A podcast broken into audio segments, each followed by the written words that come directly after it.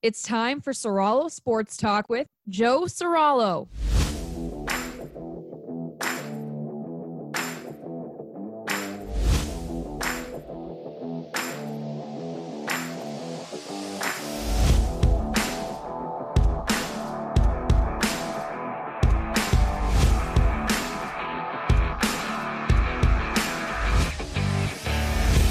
All right, here we go. It's time for Sorallo Sports Talk with me, Joe Sorallo. You're locked into the Believe Hour for the next hour with me here on Sports Map Radio, taking you right up to puck drop.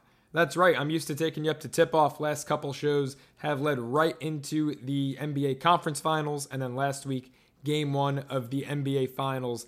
This time around tonight, leading you right up to Game five of the Eastern Conference Finals, the Tampa Bay Lightning, the New York Rangers, and with that series knotted up at two apiece, headed back to Madison Square Garden, you know that my city, New York City, is going to be absolutely electric and uncontained for this Game five. We've got a great show planned ahead. Speaking of my city, of New York City, of New York heroes, Super Bowl forty-two hero David Tyree is going to be joining the show later on. I can't wait. The nine-year-old two thousand seven Giants fan in me is absolutely over the moon, ecstatic for that interview. We're talking about last night's Game three of the N B A Finals. Of course, right after this next commercial break, it'll be all over Game three and looking ahead to Game four with the Boston Celtics taking a convincing two one lead over the Warriors. And this week, when we look around the M L B,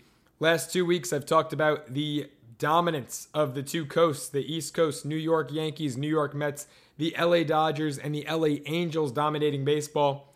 My, oh my, how the tables have turned for the Los Angeles Angels. Went from twenty-seven and seventeen to twenty-seven and thirty-one, where they stand today. Losers of fourteen straight, with none other than the New York Mets coming to town for a weekend series as the Mets conclude what I would consider to be so far a fairly successful West Coast road trip. I mean, yes, they're three and four, but when you consider they're without Jake DeGrom, without Max Scherzer, and Pete Alonso and Starling Marte went down in that Padres series, I'd say the Mets are holding their own against some of the toughest competition in baseball. I can't wait to get to all of it with you and more right here on the Believe Hour. That's Believe, B L E A V. Check us out at believe dot com and stick with me, Joe Sorallo, on this episode of Sorallo Sports Talk right here on Sports Map Radio. Here we go, back here on Sorallo Sports Talk with me, Joe Sorallo. You're joining me here for the Believe Hour on Sports Map Radio as I take you right up to puck drop of that all-exciting Game five coming up at Madison Square Garden. The Tampa Bay Lightning and the New York Rangers evened out at two wins apiece so far in this Eastern Conference Finals.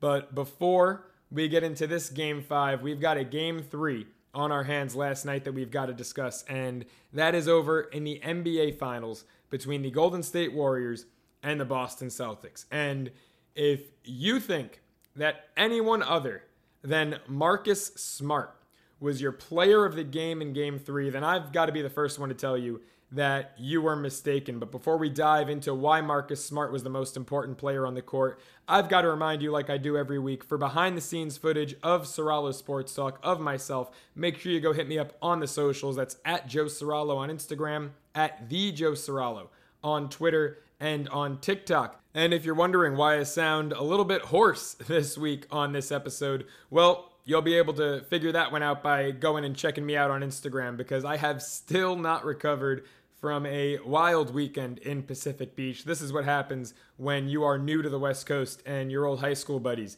from New York come to visit. You go down to San Diego and things go down, and four days later, you still don't have a voice. But Game three of the N B A Finals, that's what we're here to talk about, folks. And Marcus Smart, I cannot stress this enough, he was the most important player on the court in Game three. It was not Jason Tatum.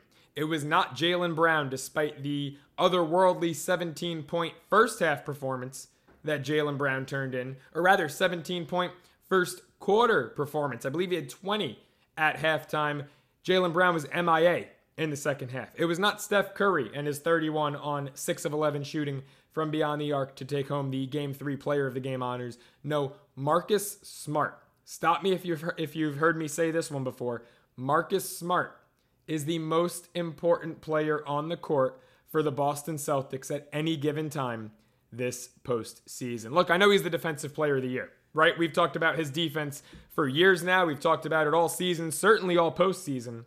But Marcus Smart, this postseason, has been a more electrifying, more consistent, and overall more important offensive player than he has been throughout any other point in his N B A career. Yes, the defense has been phenomenal. And we're going to get to just how incredible, how sensational his defense was last night in game three. But his offense, his offense was otherworldly. I mean, he had twenty-four points in game three, seven boards, five assists, just, you know, and that's not even touching on his defense just yet. A well-rounded, really as great a game as you could play by Marcus Smart. How about the fact that he had the same plus-minus differential, almost identical, to Jason Tatum and Jaylen Brown combined. Tatum and Brown combined plus twenty on the court. Marcus Smart alone plus nineteen. If that doesn't show you his value right there, I mean, the only guy for either squad who had a better plus-minus was Robert Williams. And Robert Williams, I mean, I'm going to get to him. The sensational game he had, why he's everything Draymond Green wishes he's been this series. We're going to get to Robert Williams, what he did. But Marcus Smart, how about the fact that after Golden State took a brief eighty-three eighty-two lead, they came out storming in that third quarter, went up with about three forty-five to go in the third quarter.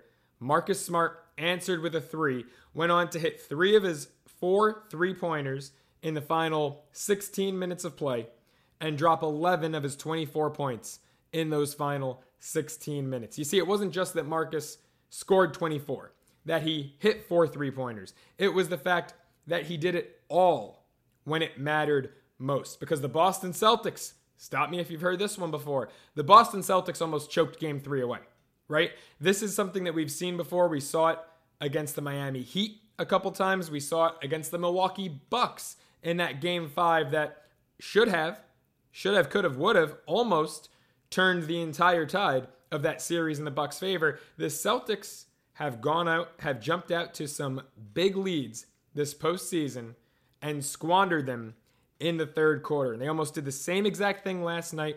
And if it wasn't for Marcus Smart single-handedly not allowing that to happen, the Celtics would be down two one at home going into game four. Golden State came out rip-roaring, shooting lights out in that third quarter. Klay Thompson couldn't really find his stroke early on, had an abysmal first quarter. Quarters two and three, Klay Thompson was draining it from beyond the arc. But Marcus Smart answered him. Smart didn't just play lockdown D. He was able to go shot for shot. But let's give the defense some credit. Because on three-pointers that the Golden State Warriors attempted, that Marcus Smart was defending, the Warriors went zero for nine. So yeah, not only did this guy hit about four threes of his own, but he didn't let Golden State hit a single one. Now, you look at what Steph and Klay did. I mean, these two were eleven of twenty-four from beyond the arc. Steph and Klay were on one. thirty-one points for Curry, twenty-five points for Thompson. Did nothing when Marcus Smart was on them. Now, look, Marcus Smart can't guard everyone at once, right? At some point, Jaylen Brown's got to play a little D. I know he had that one ferocious block, and I had Celtics fans telling me at the bar I was at, oh, what do you mean Jaylen Brown doesn't play defense? Look at that block. You're crazy. No, Jaylen Brown really doesn't play defense. Because the Warriors' guards were hitting threes all over the place. Now, the Warriors have a lot of flaws in their game. And Draymond Green, uh, I'm looking on every telephone pole I can find on the side of the st- on the street corner. Draymond Green should be on a missing poster right now. Have you seen this man? But, but Steph Curry and Klay Thompson are hitting their shots. Game two, Jordan Poole was hitting his shots. No one's hitting shots when Marcus Smart is on them. So Jaylen Brown, yeah, I'll stand by what I said last night. That caught a lot of heat at the bar. Jaylen Brown needs to step it up a bit defensively. Also needs to play a full forty-eight minutes. Jaylen Brown's been, this postseason, an all-time first-half performer. I think he had one game against the Heat where he was lights out third quarter. Outside of that, he's been a first-half, show-up, show-out, halftime, disappear type character. Marcus Smart playing a full forty-eight and showing up at, at the most, at his peak, in crunch time. I, I mean... I cannot stress enough, I cannot highlight enough that without Marcus Smart, the Boston Celtics squander that game three lead, and the Warriors are probably up two one. Marcus Smart right now, and I know that there's a lot of basketball left. There's, there's probably four games left this series. I see this one going to seven. But Marcus Smart right now through three, he is the most valuable player for the Boston Celtics. You know who's not far behind? Rather, a couple guys who aren't far behind. How about the Williams boys? Robert Williams, Grant Williams. I mean, what Grant did coming off the bench, you know, six points. I believe he had four of them in, in like a two-minute span. Might have even been back-to-back buckets when the Celtics were starting to get a little shaky on offense. But Robert Williams, I, I mean, everything Draymond wishes he's been this series, and then some. You look at the night Robert Williams had, ten points, eight boards, absolutely ferocious on defense, four blocks, three steals. I mean, Robert Williams, you know, the Celtics had seven blocks, seven steals. Williams had about half of each, right? He had seven combined. I mean, an absolute animal on both sides. I mean, both sides of the glass, both sides of the court. Robert Williams has shown up and shown out. Draymond Green, like I said, M I A. I, I mean, you look at Draymond Green in this game three. Two points, four rebounds, three assists. What kind of stat line is that for Draymond Green? By the way, did nothing on defense. And the cherry on top, the icing on the cake, fouled out in thirty-five minutes. Went, what, one of four from the floor? Uh, I mean, you've got Draymond Green and Kevon Looney, if you're the Golden State Warriors. You've got two starters who can't buy a bucket. When the Celtics, forget Tatum and Jaylen Brown, and even Al Horford, the Celtics, you can argue the two best games from their starters were from the fourth and fifth most likely guys in Marcus Smart and Robert Williams. And yet, the Golden State Warriors, they've got nothing down low to answer those guys. Nothing to answer Robert Williams. Nothing to answer Al Horford. Horford had a stat line Draymond Green dreams of. What did Horford have? eleven points, eight boards, six assists? That is a primetime N B A Finals Draymond Green stat line. Draymond hasn't done squat this entire series. I mean, game two, he was good. But Draymond needs to do a little less talking and a little more playing. Because right now, Steph Curry, I mean, his ankle's about to snap because of the weight that he's carrying on his shoulders right now with this team. We'll look ahead to game four. We'll also get to a little baseball when we come back. So stick with me, Joe Sorallo. You're locked into Sorallo Sports Talk as part of the Believe Hour right here, right now on Sports Map Radio. All right, back here on Sorallo Sports Talk with me, Joe Sorallo. You're locked into the Believe Hour right here on Sports Map Radio as we approach about the halfway mark of the hour, leading right into the New York Rangers and the Tampa Bay Lightning. I know that's about the third time that I've mentioned this game so far this show, and I haven't mentioned hockey once in the now two and a half months that I've been doing this weekly spot right here on Sports Map Radio. And there is a very special, very personal reason that I keep alluding to this Rangers Lightning series, and I'm going to mention that in my final word. So make sure that you stick around for that. In the meantime, we've got David Tyree, New York Giants legend, Super Bowl forty-two legend. He'll be joining the show in the next segment, but we've got a little baseball to get to and a quick preview of Game four of the N B A Finals. But before we finish talking about Game three, which I spent the entirety of the last segment talking about, it is worth noting that my bashing of Draymond Green is not undeserved. First off, I have been a huge Draymond Green defender and supporter this postseason. It was a few episodes ago after the Warriors beat the Dallas Mavericks and Draymond Green joined the T N T crew, Chuck, Shaq, and them live right after the game in his sweats, in his warm-ups, that I supported Draymond Green. I said I absolutely loved it. Show your personality. Talk your smack. Do what you got to do. You played the game of a lifetime. You deserve to be up front, center stage. You walk the walk. You get to talk the talk. Draymond's doing a lot of talking the talk. He ain't walking the walk right now. In fact, game three of the N B A Finals last night, Draymond Green turned in less than five points, less than five rebounds, less than five assists in over thirty-four minutes played and fouled out. He became the first player in N B A Finals history to foul out, playing more than thirty-four minutes and scoring less than five points, grabbing less than five rebounds, dishing less than five assists. So Draymond wasn't just bad in game three. Draymond was historically bad in game three. And if you're always going to be that guy, if you're going to be the guy who gets ejected from a basketball game and runs to his hotel room to grab a mic and talk crap about the refs and talk about the game and bash the officiating or your opponents, if you're going to be that guy, if you're going to be controversial, my problem isn't with him being controversial. It's with him being controversial and not backing it up. I mean, right now, P J Tucker, right now, looks a lot more valuable than Draymond Green. I mean, P J Tucker had a hell of a postseason for the Miami Heat. P J Tucker was a pest to these Boston Celtics. He left the Boston Celtics flustered in that seven-game set with Miami. Draymond Green, the only people he's leaving flustered are his teammates and the Warriors faithful. But I'll tell you this. I'll give Draymond the benefit of the doubt. I think he's going to have a big game four. Let's get into game four. I think the Golden State Warriors win game four. I'm going to say, and before I break down game four and why I'm saying this, I'm going to say the Golden State Warriors win game four and game five back in the Bay Area. They lose game six. And just like my original prediction I gave out a week ago, the Warriors win this thing in seven. That's where I'm going to say this series is going. I think Draymond bounces back in a big way.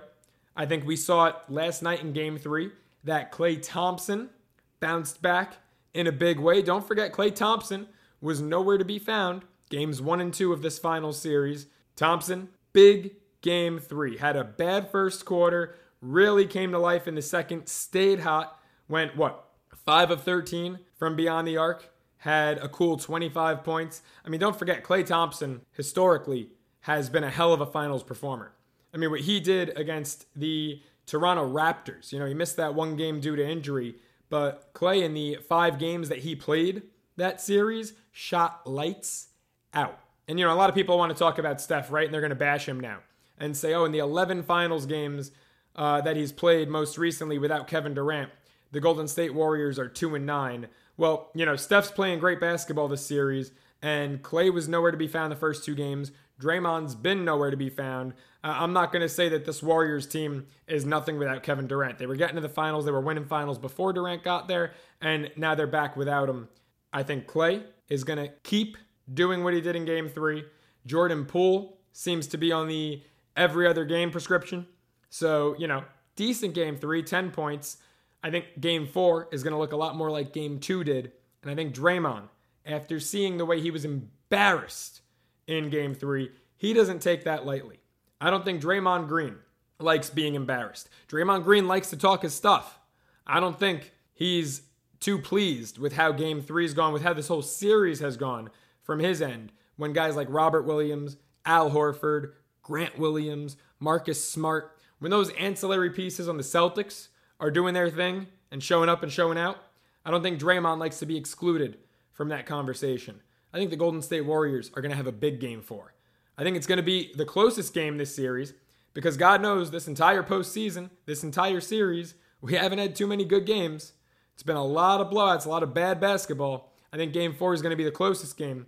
And I think in a close game, advantage the team that's been there before, advantage Golden State Warriors. Let's flip this over and talk a little baseball because we're, we're approaching the time in the season where things are heating up. You know, obviously hockey, you're in the conference finals. Right now, the N B A, we've got, if this goes to seven games, we've got ten more days of N B A basketball left this calendar season. Baseball's heating up. We've already had two managers canned from teams that expected to contend this season in the last week. Joe Girardi, gone from Philadelphia, and these two teams that fired their really highly respected managers could not be going in opposite directions since the firings. Since Joe Girardi has been booted from Philadelphia, the Phillies have rattled off six straight wins. Rhys Hoskins is all of a sudden hitting the ball. Kyle Schwarber is crushing the ball. Bryce Harper's doing what Bryce Harper's doing, and that's just performing like an M V P player. I mean, look, make no mistake about it. I cannot stand Bryce Harper.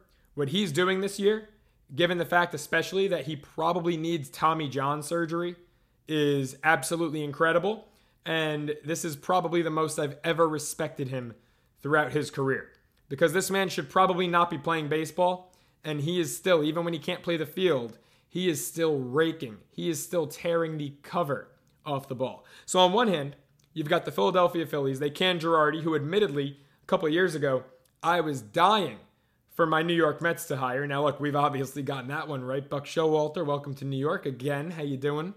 I was dying for the Mets to hire Girardi, and he was an absolute unmitigated disaster during his tenure in Philadelphia. Team year in, year out, worst defense in baseball. Couldn't get on base to save their lives. Certainly had some pop, but, you know, a team built with four D Hs. And now mainly, you know, I got to be honest, uh, the structure of that roster, that's mainly a Dombrowski problem. And he's not going anywhere. So I'll cut Girardi a little slack there. But poor management of the bullpen. I mean, defense to an extent can be coached. And for a guy who was a defensive specialist at the catcher position his whole life, that's the only position Philly looks good on in, on defense. J T Realmuto behind the dish. The Phillies' defense for three years now, there's been nothing done to improve it. And I'm sorry, when, when you keep running out the same awful defense night in and night out for three years, to me, that has to do with the coaching a little bit. I mean, for one season, yeah, you could say, oh, the roster just wasn't it defensively. Three years, no progress. That speaks to the coaching. So Girardi's out. The Phillies are suddenly winning. And Joe Maddon's out. And the Angels are still losing. The Los Angeles Angels, I said it earlier. I mean, twenty-seven and seventeen turned twenty-seven and thirty-one. They have one last game with the Red Sox down in Anaheim tonight. That's coming up in about two hours. And then they host my New York Mets for a weekend three-game set. I can't wait. The Mets get Tyler McGill back tomorrow night, Friday night. I'll be at that game. Might be going Sunday as well because, you know, the Mets get a chance to face Noah Syndergaard on Sunday Night Baseball, and who the hell would want to miss that? Noah Syndergaard hasn't been able to get an out ever since he made fun of the Mets' combined no-hitter against Philly back in early May. Five pitchers, no hit the Phillies. Syndergaard said it wasn't a real no-hitter, and since then has a cool E R A of over six. Gotta love to see that when the guy leaves. That's going to be a great game. I'm expecting fireworks this series. Now, I need two out of three from my Mets because, you know, I said it last week, going in to the Dodgers series, going into this road trip, I was I was expecting six and four, but I said I can live with five and five. Five and five. I don't care if you're the best team in baseball or if you're the worst team in baseball. Five and five, when you go on an opposite coast road trip, is a successful road trip.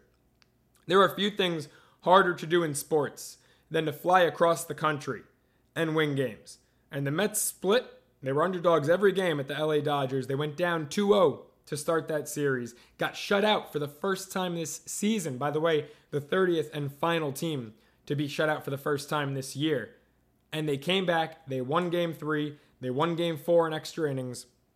Then they won a third in a row, went to San Diego, and hit for a cycle. By the way, here's a note on the Mets. Last time the Mets threw a no-hitter was the first time in franchise history, twenty twelve Johan Santana. That was also the most recent cycle. So ten years later, the Mets get another no-hitter, the Mets get another cycle. I mean, offensive fireworks, those three games in a row that they won. And then they dropped the last two in San Diego. But in that middle game, Yu Darvish hits three of the first five batters, hits Pete Alonso on the hand. He didn't play the rest of that game or the final game in San Diego. Starling Marte left game two with an injury. So the Mets dropped two to San Diego, the second and third games of that set, with no Alonso, no Marte. And, you know, as I've already mentioned, as I've already talked about, no DeGrom, no Scherzer at all right now. You know, it's like I'm not worried in the slightest. You know, you look at that San Diego Padres lineup. I welcome the San Diego Padres to come to Queens, to come to New York in October. Because that lineup, outside of Machado, Hosmer, and when he's back and healthy, Tatis, that's a weak lineup. I think the way the Mets have played on this West Coast road trip has been nothing short of sensational. And I can't wait to see how the rest of the season goes. When we come back, New York Giants legend, Super Bowl forty-two hero, David Tyree joining me. Don't go anywhere. You're locked into Sorallo Sports Talk with me, Joe Sorallo, right here on Sports Map Radio. We're back here on Sorallo Sports Talk, and joining me now on the show, he is not only a Super Bowl forty-two champion, but he is the Super Bowl forty-two hero. It is New York Giants legend, David Tyree. David, thanks so much for joining the show. Oh, man, I'm thrilled to be here. Thanks for having me, man. Of course. You know, this is absolutely incredible for me. You know, I mentioned it to you, of course, before we started recording this, that I was nine years old when Super Bowl forty-two took place. So you are single-handedly responsible for most, I would say, of my childhood joy as a New York sports fan, man. So again, thanks for taking the time to come on. Now, you're here with a fantastic cause. You're here with the N F L's Fatherhood Festival. This will be taking place next weekend, Father's Day weekend, in Canton, Ohio, at the N F L Hall of Fame Village. Tell us a little bit about this great cause and what you're looking to accomplish along with several other N F L legends next weekend. Well, man, I'm I'm really excited about the entire weekend. It's a weekend that's truly built around families. It's a weekend, of course, built for impact, but it's experiential, it's immersive. Um, you know, Jordan Davis, country singers, of course, tons of former and maybe even a possible couple, uh, you know, current uh, N F L athletes. But it's really just about the family and the centerpiece of that, how how meaningful that is and the role that the father can play and uh, and, and continue to bring impact to that family unit and stability. So I'm a father of seven. I obviously got some experience and uh, definitely put my work in, and I'm excited to not just be a part of, but a participant. You know, David, right there, I've got to stop and ask, how do you balance being a father of seven with being an N F L player? I mean, how many kids did you have while you were in the league? That, that sounds like it's a challenge, man. Yeah, I think when my last season in the N F L, my fifth child was born. So I had, you know, actually right after I retired, he was born, or right as I retired. So, you know, I had a couple couple more a, a, after maybe I had a little too much time on my hands, right? but uh, and, and we, we bottomed out at seven. And honestly, there, balance is something that I think um, I call it, it's it's real, but it's a little overrated. And I think that we have to be responsible. We have to be, you know, um, ferocious in our goals. And I think when we have the right intents and motives, everything settles in a way where you actually have some contentment in life. So our, my family's a huge priority, but of course I'm working to ensure that they have the greatest experience um, that life would afford them. Well, you know, you talk about being ferocious with your goals, and you seem like a real goal-oriented person. You've got a lot of things in the works right now, and one of them is your new show, the Catch the Moment podcast. I believe you just dropped episode eight this morning, right? I did. We actually, it was just a solo episode, uh, just giving these guys some wisdom on transition. It was a fun one. A little shorter, you know, our interviews get a little long, but um, they're awesome. Just great guests, great content, and taking everybody through with the process, the journey, and the pain points that delivers everybody to their moment of success. Yeah, so exactly. Dive a little more into that into that show of yours. What exactly, you know, about the journey are you looking to relay to the audience? What are you looking to really get out of this, and how are you looking to change people's lives by them tuning in? Yeah, I think we, we have to normalize some difficulties, right? We have to normalize adversity in a way where when it comes, we're not shocked by it. We're actually prepared and fueled to overcome that hurdle. And I think that any person who has achieved something significant, and I think success is all, always subjective, or even had that moment of success, there's been some adversity, there's been some pain points. So what, a, what you know, I think we want to unearth the, the journey in a way where we can value the, the experience that delivers us to our goals, are in place, that will bring us that measure of satisfaction and make it all worth it. Well, David, you know what it's like to really step up uh, when you're least expecting it. We'll get to the catch in just a minute, but I do want to remind everyone that this is Super Bowl forty-two hero David Tyree joining me on Sorallo Sports Talk, and this interview is brought to you by our terrific partners at BetOnline. Now, David, let's get to the catch uh, because, you know, without that catch, my childhood is substantially worse. So if you'll allow me, you know, truthfully speaking, when I think of that catch, I think that just as impressive as your catch itself was Eli breaking, what was it, three sacks just yes. to get that ball off. Now, as that thing is wobbling your way in midair, I have to know what's going through your mind. I got to have it. You know, so of course, any Giants fan knows that my opportunities were few and far as an all-pro special teamer. But I had to fight and claw for every little opportunity I got, every crumb. I only had four catches during the regular season that year. So that's my mind. You know, I was always prepared because I knew I would have few opportunities. And, you know, that was really it. You know, he gave me the opportunity. I'm locked in on it. It was literally like a lock it, like a torpedo system locking in. And I mentally prepared myself for some, for some, you know, for, for some contact. So I, that I didn't know the ball was on my head, but I definitely knew I caught it. And, you know, it, it was something that paid off well for both of us. Yeah, I love that. Some contact. That's pretty modest right there. Uh, was that not blatant pass interference on Rodney? I mean, if you don't make that catch, do you think it gets called? I'll be honest with you. I don't know. I think it was probably played as best as you could play football. He got there almost synonymous, synonymously as when the ball got there, as far as what I can remember. And I think that's what makes it so amazing is everything was done the right way for that play not to happen. I mean, like for that, from start to finish, the offensive lineman blocked no one. Eli is probably the most sackable quarterback in the N F L. And I'm the least likely guy to be tossed up in the fourth quarter. And I got a thirty-one inch vert. I'm the black man who can't jump. Holy crap, man. I have a better vertical than that. You, you do. Like everybody does. It's fantastic. But, you know, I think that's, like I said, that's what these moments are made for. It's uh, it's definitely a made-for-movie moment. I was glad to be a recipient of something that was so far beyond me that means so much to so many people. Yeah, it, it was absolutely incredible. Hey, now, what about later on that drive? Uh, I mean, you know, you, you told me what's going through your mind when the ball's in the air headed your way. What about, forget when, when the catch is made, but when you see Plaxico in no man's land, in the end zone? Yeah. Uh, I mean, uh, were you able to contain yourself, or what's going on in that moment, man? Everything, you know, like this, this couldn't be like, you, you're partially like, this is happening, and then it's not happened until it's until it's over, right? Mm-hmm. The, so I think in my head is we fully expected to execute. We executed. I couldn't believe I had the role that I have, and I didn't see the play until I actually got back to the hotel. So I just knew I made the biggest catch in my moment. But until the game's over, there's nothing like. And then Tom Brady is heaving the ball down the field. So I mean, those were like three, three, four terrifying throws. Yeah, aside from the Jay Alford sack. It was like, ah, you know, so, I mean, honestly, we, we felt like we were a team that were built for that moment, built to take down the one of the greatest teams the N F L has ever seen. And like I said, I was I was amazed and fortunate, blessed by God, to have a role in it. Absolutely, man. You know, I, I've spent a lot of time rewatching games from that season, talking to people about that season. About three years ago, I, I uh, had one of my favorite interviews, sat down with Bob Papa and David Deal simultaneously. And they told me about that bus ride. Uh, or rather the bus rides all week in London when you guys were playing the Dolphins, how the team yes. really came together. But week seventeen, when New England beats us thirty-eight thirty-five, did you know in that moment, after playing them tougher than anyone had all season, did you know if we see these guys again, we're gonna we're gonna do the job? I certainly had all the belief in the world. You know, like it was bone crushing that we didn't win that game. Mm-hmm. In our mind, you know, from start to finish, we just knew we had it. And I think they were really that good. You know, the Randy Moss play at the end of the game, they were just really that good. And it was bone crushing that we didn't get it. Our skipper set us up. We said, we're going to play this game. Everybody's up. And that's what we wanted.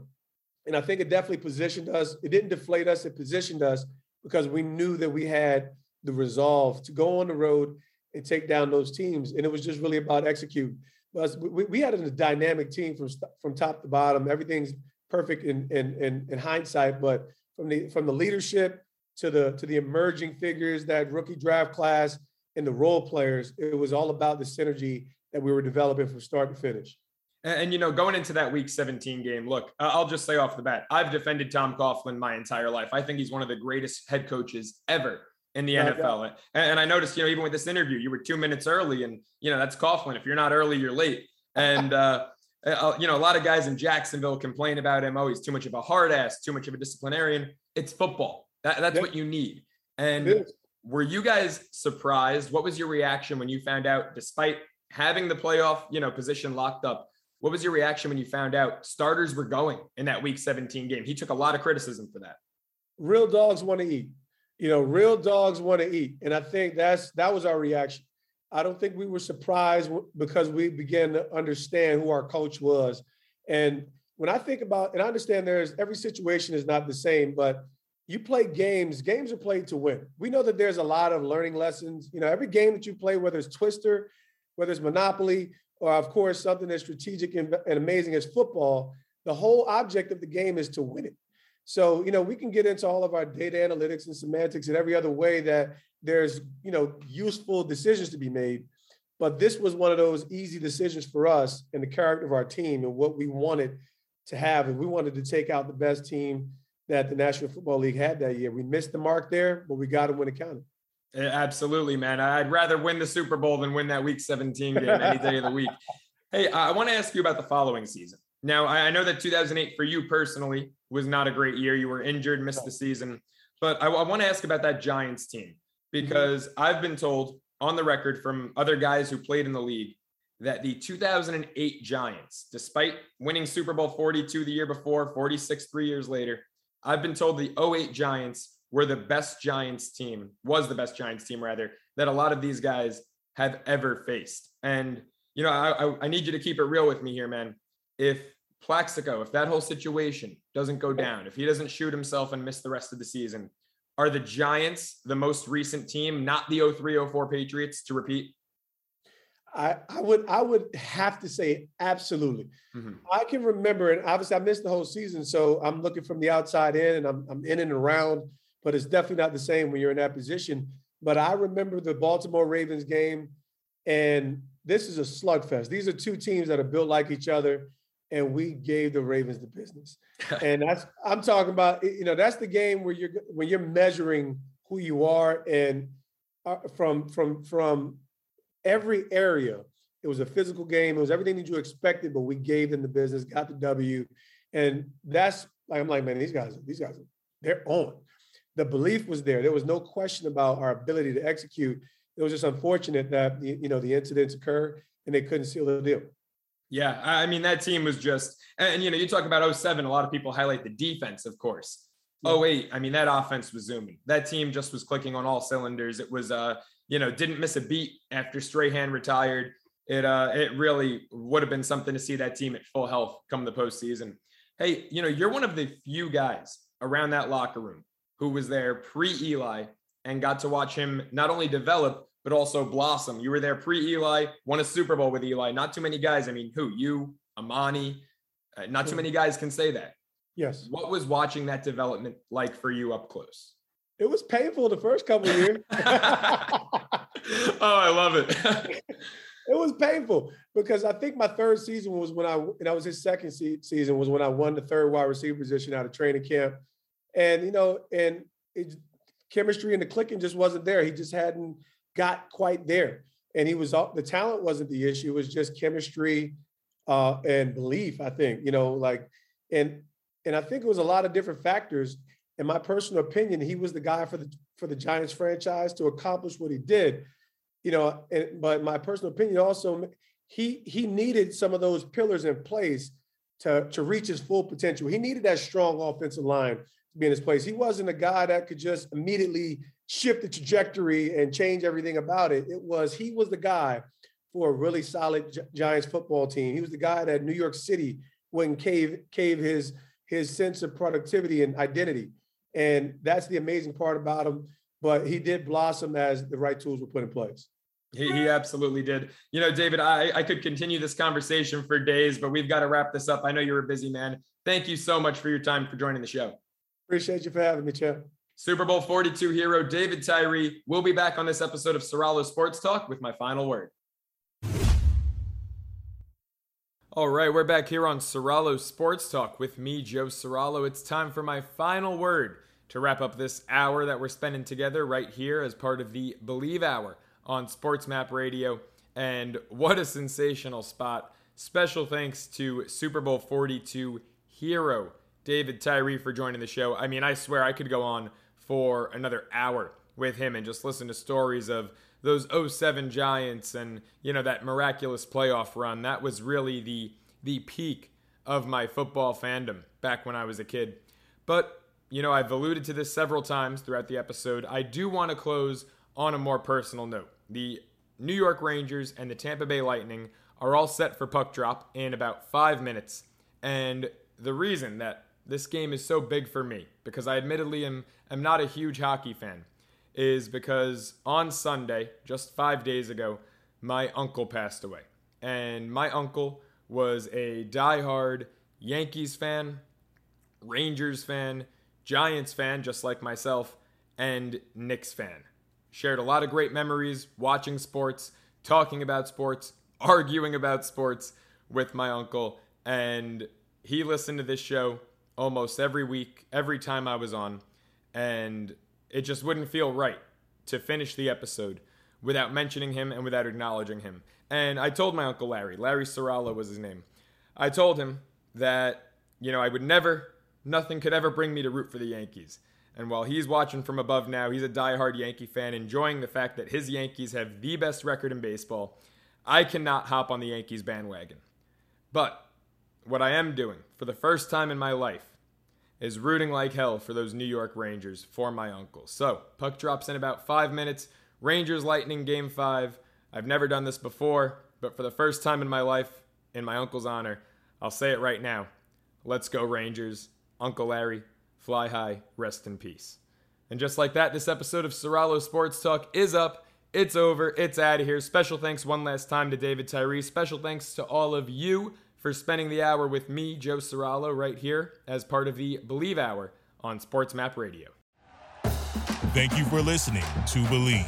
You can show support to your host by subscribing to the show and giving us a five-star rating on your preferred platform.